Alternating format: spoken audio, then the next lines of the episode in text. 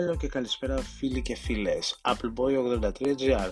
Στο σημερινό επεισόδιο θα μιλήσουμε για την Apple και την μείωση παραγωγής του iPhone SE 2022.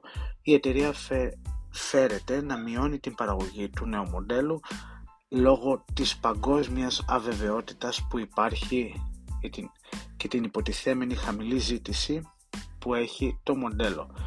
Οι απόψεις μου για το τρίτης γενιάς iPhone SE τις έχετε ακούσει, τις έχω πει και στο TikTok. Λογικό και από την Apple αν έχει χαμηλή ζήτηση να μειώσει και την παραγωγή του. Αυτά λοιπόν στο σημερινό επεισόδιο ήταν τα νέα μας. Μέχρι την επόμενη φορά να είστε πάντα καλά. Bye